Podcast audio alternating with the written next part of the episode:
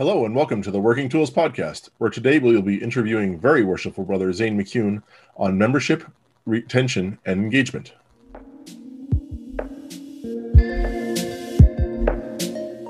Ladies and gentlemen, brethren all, welcome to the Working Tools Podcast, a casual conversation around Freemasonry. First, it's important to note that our thoughts and opinions are our own and do not reflect those of our Grand Lodge or respective craft or concordant bodies. Please connect with us and ask questions via our website at theworkingtoolspodcast.com.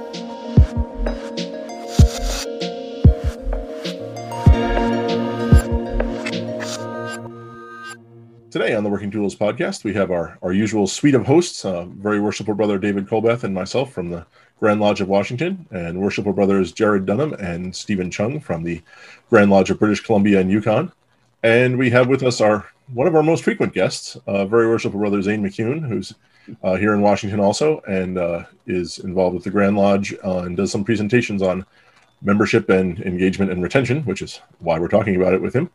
Um, so I guess I know how I would define some of these terms, but uh, Zane, do you have a, a, a way that you prefer to to define these these different words that are we're discussing well, today?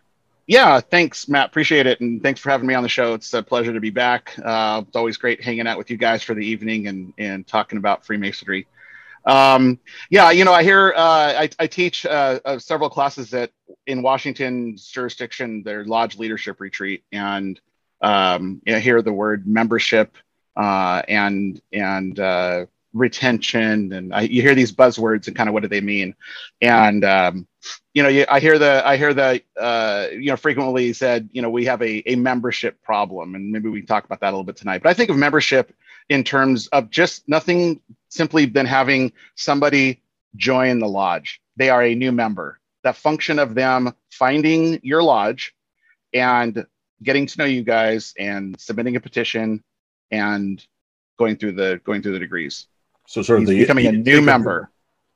Yeah, So- whether he's around a year from now or not, uh, I don't really view that as a membership issue because the membership is the function of somebody joining the lodge. Whether he's around a year from now is a retention issue, and what's the experience that he finds himself in with the lodge during that last course of that year. So somebody can be very excited about joining and they join the lodge and then in a year from now they're gone. Does the lodge have a membership problem or a retention problem? That's why i like to split the difference between the two. So membership is just that front end piece of how do you attract members and you know do you get to know them and the process of uh, in our in our state we have a six step so we get to know the candidates before they join uh, and um, and then but really what defines a lodge and what defines their success isn't how much of that they can do it's can they retain these brothers who join the lodge and so that i i think of as the retention uh, of of uh, members And you, you might get into this, and so I don't mean to to jumpstart here, but it, will you? While we have the six steps program, hopefully lodges are using it well, and whatever version of it they might be using, which we borrowed generously from our friends to the north. Thank you, Jarrod and Steven. uh, even though the six steps, I mean, there's still lodges that say, "Hey, we got a petition. Let's get him in that six steps program," and I just bow my head in sorrow that it, it's a pre-petition process. It's really letting the guys get to know, and for the, for the Masons to get to know the candidate and the candidate or the the inquirer to get to know the lodge and the Masons. And uh, Zane, you do a good job, even better than us, that trying to get them out to explore other lodges to make sure that they are a good fit for that culture. And so, while yes, I think our conversation is going to go towards after they're a member and the retention process are we doing a good job of setting the table setting the plate whatever you want to call it the scene so that should should they have come in to begin with? Uh, maybe that's a bigger question. I don't know. yeah. How, how, you know how, how Uh, can we it- if i had to go through it i may not be amazing. At least in our lodge, what we're trying to accomplish during the Six Steps program is several things, but uh, just to name a few, um, are, do they um, are they are they really kind of fit to be a Mason, and are they a fit for our lodge? And that's not an exclusivity thing. That's a we're very upfront about the culture of our lodge. Here's what we focus on. Here's what we do. Do these align with what you're looking for in a lodge? And what do you bring to a lodge? What are your interests and what are you hoping to get out of it? And those are questions that most lodges that I find don't really ask. They go, Oh, you live five miles from our house? Oh, well, then you're the perfect candidate for our lodge. Uh, well, they also happen to live five or six miles from lots of different lodges. So we try to be upfront about kind of who we are, and then share with that with that uh, potential candidate the other lodges in the immediate area and a, a, little bit about what we know about those lodges and and and our goal is to find a good fit. And it may not be our lodge. Um, yeah and that, that's a very good point Zane. Actually it may not be the lodge that he's actually approached um, I, I have actually turned um, prospects onto other lodges um, one because uh, you know to him it was really important that uh, he joined the lodge that his grandfather belonged to, which happened to be the other lodge in Kelowna. And but he didn't know there was the two lodges, right? And yeah. so, uh, and then of course, there's uh, a lodge in Vernon where the the membership of that lodge they uh, belong to gun clubs and they go do a lot of shooting and hunting and those types of things. And so there was a, a, a fellow that uh, wanted to join, actually lived halfway in between, and I recommended he join the other lodge because um, after getting going for a couple of coffees with him and having that initial conversation with him, um, that's how I found out all of these things about him that he would probably be a better fit. Now, I've also told guys straight up, like, you may join our lodge because we've connected. You reached out, we've connected. Um, but it's very important that you go and you visit other lodges so that you get to meet the membership from up and down the jurisdiction. Uh, and and um, in our district, uh, there's eight lodges. So you may find that you connect with one guy here, another guy there, right? Uh, and um, uh, and that's okay, right? Because yeah, it is we're okay. all spread everywhere, and that just encourages more visitations, right? Well, it's it's uh you, no, I, I agree with you. Um, um, that's why we're upfront about who we are as a lodge because if they, you know, we all win when that candidate finds the lodge that has a culture and provides an experience that they're interested in. And uh, when you find when you find that when you find that right home for them, they're you know the difference between their what their expectations are and what the reality that what that lodge can provide is is, is really similar. They're going to be happy, and we all win. You know, guys leave the lodge when they think they're joining one thing and they find out it's something else. They get disenfranchised with Freemasonry and then they leave and they leave the whole thing. They don't generally go join another lodge. And so we all win when we find the right lodge for somebody, and we all lose if we don't do that. So how, how right. do you how do you make sure that they have the similar experience too? That was something else I was contemplating recently. That I want if if even within your own lodge, if you're if I'm kind of the main Westgate guy, the Inquirer, you know, because I manage the website stuff, but mm-hmm. if if I'm end up being the kind of the main guy that they talk to, then I turn him over to another guy, and he talks to them about some things. How do I know, other than just the culture of the lodge and hopefully some good training or some good messaging? How do I know for sure that he's getting the same message? Or the other side of it, what if we have uh, what we would call that's coming off the website or coming off the street is kind of the non-traditional approach. What we would in the part of the six steps, it talks about that the non-traditional approach where you don't know anybody, you're just coming in as a new inquiry, you have no clue what who at the, at the lodge, you have no friends or no connections. Where our, what we say the traditional approach is someone maybe from work or a family member or somebody associate that you know uh, or a friend that is a Mason, and they bring them in recommended or well recommended in theory to the lodge and maybe that's a whole other. I just had an idea that. yeah, I think you got a, a, future a future show there, Dave. we should we should talk about uh, we should talk about uh, if if I recommend them, should you recommend them automatically because I do? That's all. That's all on topic. I'll write that down. Yeah.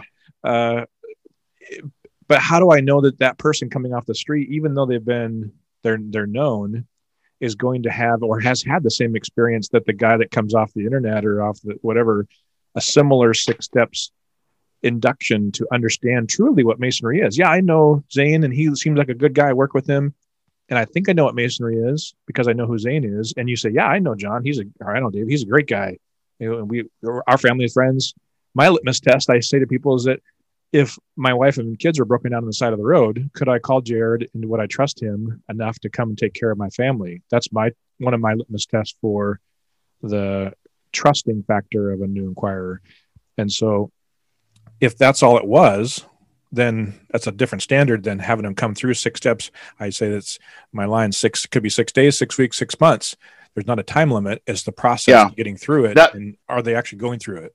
that litmus test makes one big assumption that every single lodge experience is exactly the same, and it's really just is he yes. is he is he somebody who would be a good mason? Yeah. But that's of course there's more than that, and I guess in our lodge, um, and I'm in our lodge, uh, you know, I'm the I'm the primary contact for inbound inquiries, um, and I and I would say I would answer it this you know two ways. One is um, during our six steps, there are certain events and functions that our lodge conducts that we invite those guys to.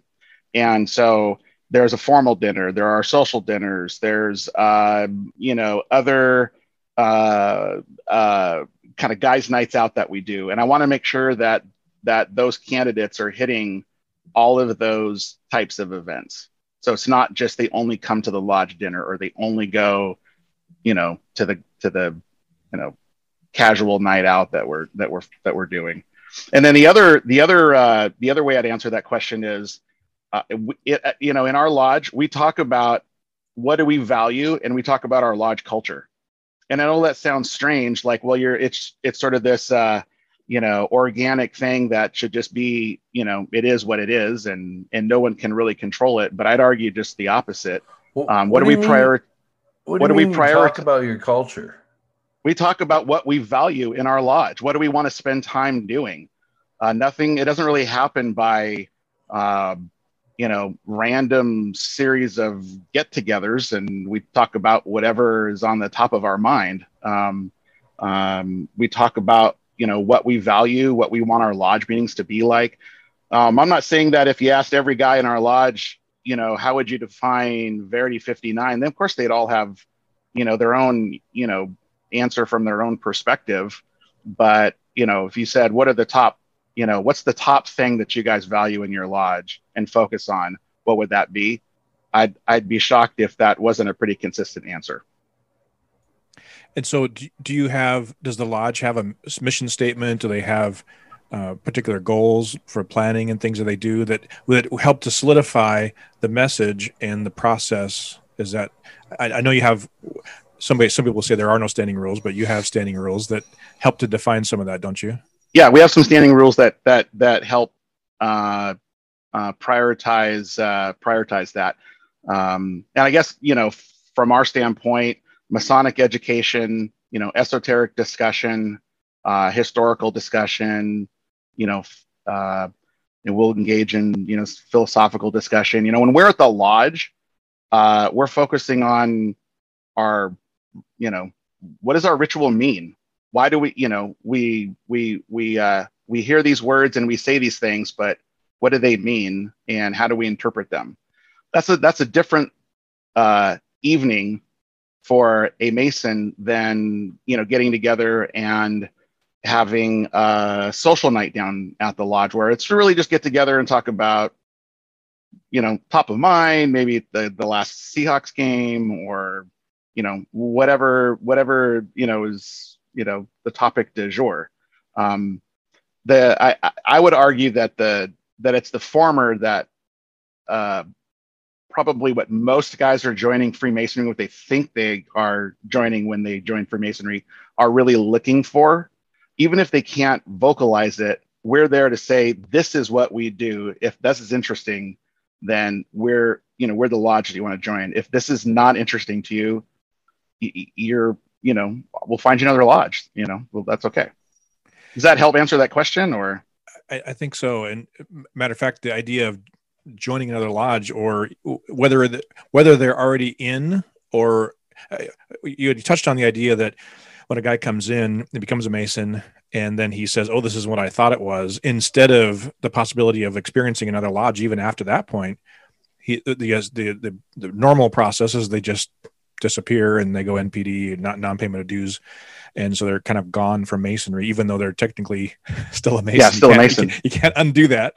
Yeah, but uh, that he may decide not to. We were talking in the blue room. We call it the green room before our show.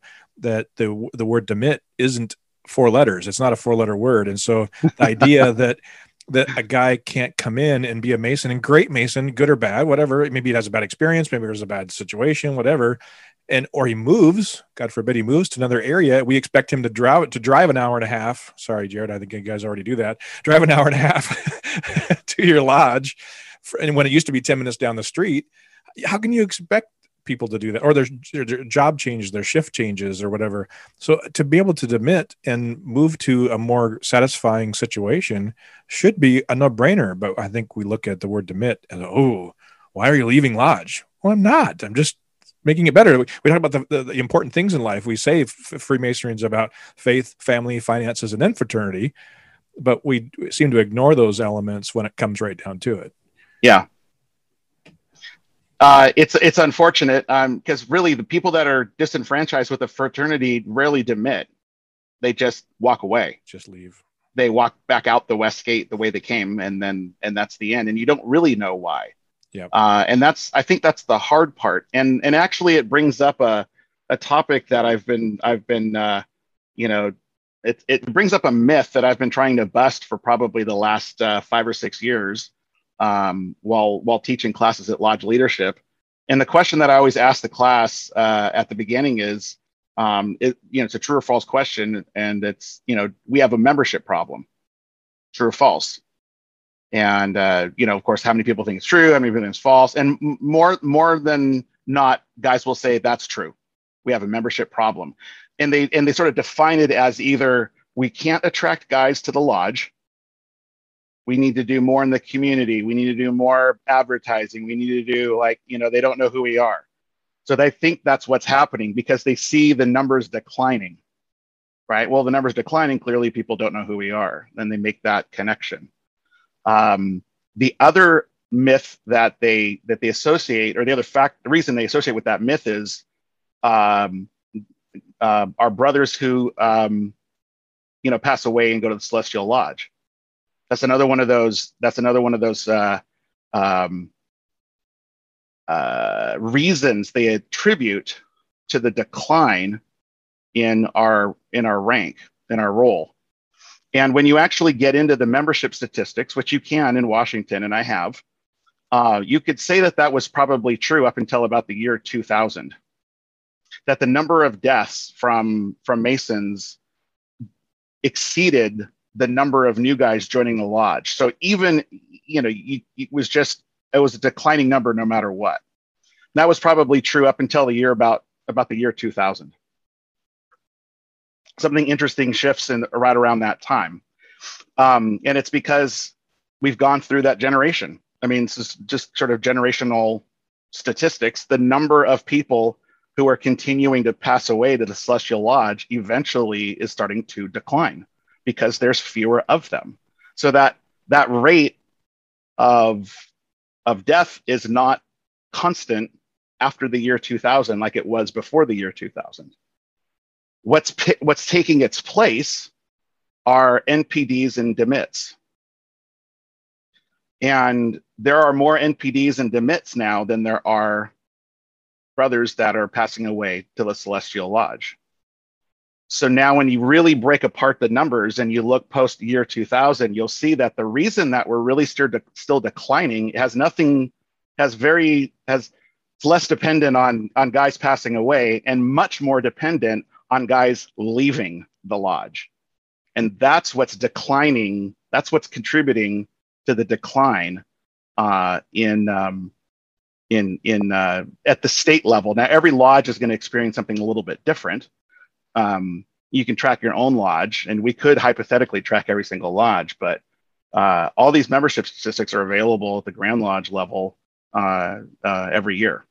I've done the same thing here in British Columbia. I actually went through our membership numbers, and the year 1963 for us was the year that we peaked. Mm, okay. From 1963 until today, we have had uh, our, our membership has been declining steadily. Yeah. But another question I have was you've gone over your statistics down in Washington State. One of the things, and this might be slightly anecdotal, that I notice up here is that our lodges in our annual returns, whenever they show the membership, they show membership, how many membership cards we've actually handed out. But up here, I know quite a few members that are members of all the lodges in my district. And so all of a sudden, we've got an inflated, and then a lot of what happens is they retire, they join all the lodges, and then a few years later, they suddenly realize how much they're spending on lodge dues, Yeah. and they start demitting from all but their mother lodge. And have you? And we all of a sudden we have this big, and I don't know about big, but you know, have you ever have you noticed in your numbers down there anything similar to that, where it looks like people are we're losing members, but we're actually just losing memberships, not actually members. It's hard to see in the Grand Lodge numbers. I know from my lodge because I'm the secretary, so I see. It's a really great question, Jarrod. Um, not really. We had a handful of plural members. I would say of all of the demits that we've had in the past, um oh, just say 10 years, I would say five really were con- you know contributed to to guys that were in multiple lodges and they just said hey you know i'm gonna i'm just gonna demit from everything back to my you know my, my, my mother lodge. So it really hasn't inflated our lodge numbers all that much and it's hard to dissect that out of the uh Right. the grand lodge numbers. Because I know that was that was the issue with with my previous lodge that we we eventually went dark because of our active members, all but three of them were members of other lodges. So when Yeah. you tried to get anyone to do anything, they're like, "Well, I can't. I'm already doing something." You know, and so I was just wondering if that was an issue down in Washington State as well. yeah it's a it's it's a it's a good question Instead of the butterfly effect, it's the belly button effect. How many belly buttons are there really? Right when I, when I was a when I was a newer Mason, I was so impressed. A guy would stand up and he would be introduced several times. You know, oh, I'm the senior deacon over here, and I'm the junior warden over there, and I'm the you know musician over there, whatever. He was a member of all these other lodges and doing all these things. And I thought, oh my goodness, that's amazing. How can you know? How can he? That's he's he must be so wonderful. Two things I realized: one, he, he has he's so busy, he has no life. Uh, he may be retired, but two, more importantly, I thought, you know, in, in some way, well, actually, three points. In some way, he's holding a lodge, maybe holding a lodge open that shouldn't be. They're just propping them up. And if he's not propping up a lodge, if the lodge is running successfully, then he's probably taking a position from somebody that really should have that position. Is he, is he taking an opportunity from a newer Mason or from somebody else? Now, maybe he's doing the right thing and filling in. A lot of us have done that. You got to fill in. There's a gap. Something happens. Somebody does move away to that city. It's an hour and a half away. A gap opens. You need to fill it as a good past master.